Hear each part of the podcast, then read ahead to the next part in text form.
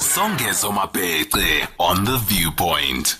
This is an important message from the Department of Home Affairs. Fellow South Africans, we have over 300,000 uncollected IDs at our Department of Home Affairs offices nationwide. We would like to urge all of those who have not yet collected them to do so as soon as possible. For only 70 Rand, we will also assist those who have lost their IDs to reapply and get temporary identification certificates on the spot to enable them to vote, and that is only happening tomorrow. All of the Home Affairs offices will be open from 7 p.m. on Monday and Tuesday, that's the 6th and 7th of May, as well as tomorrow election Day, Wednesday, the 8th of May, from 7 until 9 p.m. For more information, please call the contact center on 0800 601190. That's Home Affairs Weekend. To tell us more about Home Affairs and the wonderful work that they're doing with the Stellenbosch office going paperless, unheard of, fourth industrial revolution taking place at the Department of Home Affairs. Siya Qoza, spokesperson for the ministry. Mhle kunjani?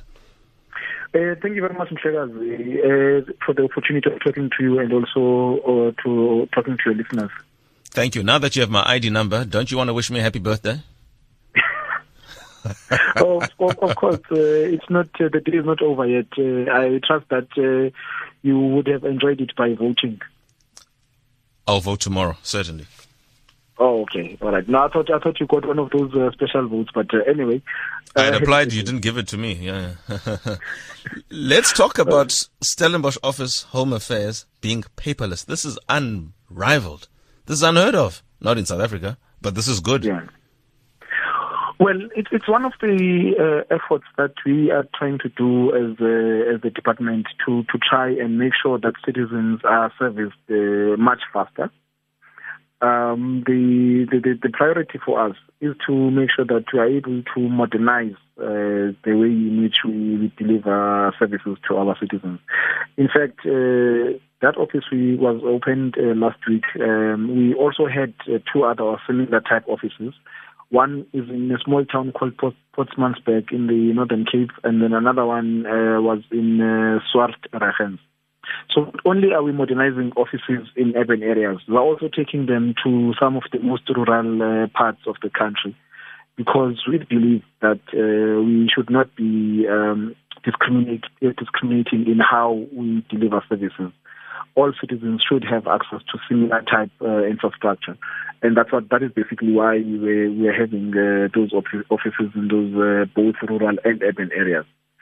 We want to make sure that people are able to offer our services because in some of the rural areas, you find that uh, people don't even have basic uh, documents such as uh, birth certificates. Uh, and uh, we have a program uh, which we called which we call the late registration of birth, which allows people to, to, to register so that they can get their birth certificates and also get their IDs.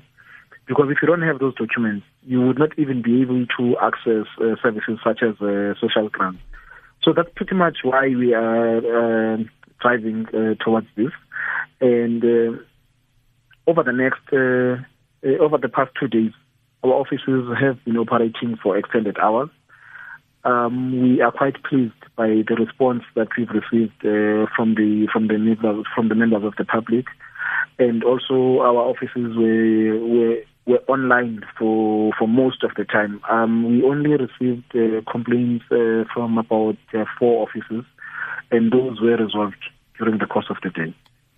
Buti, let's talk about the Stellenbosch office in particular and the fact that now that it has been launched and has been lo- launched for say two weeks now, how long does it take to migrate the current existing infrastructure to this paperless infrastructure? And talk about the costs if you can.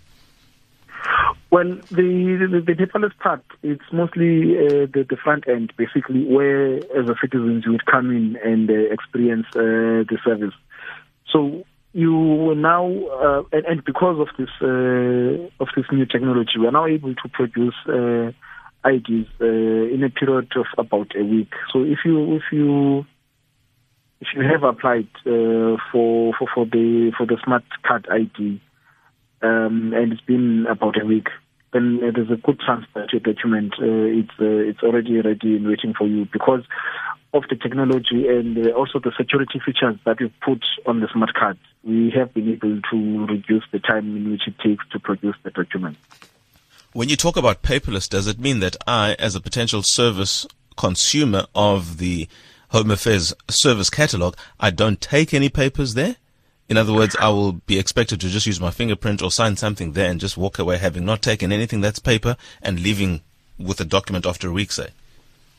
Okay, what used to happen uh, in the past is that you would go to Home Affairs, you would need to fill out forms, you would need to to to have uh, to roll your your your fingerprints uh, with some black ink. Um, that is no longer happening. The fingerprints are taken electronically.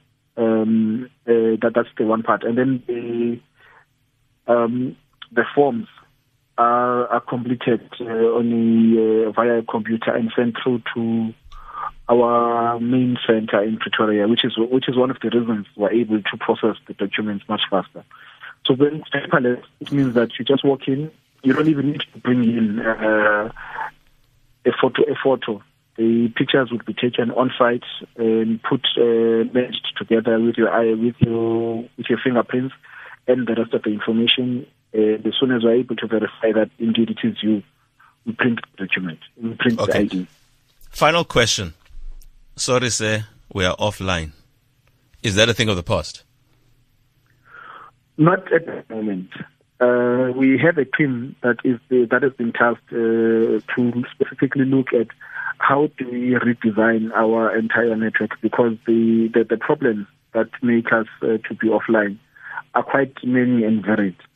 So the team has been asked to streamline uh, that process so that uh, we have uh, we have the system being on uh, available online for most of the time.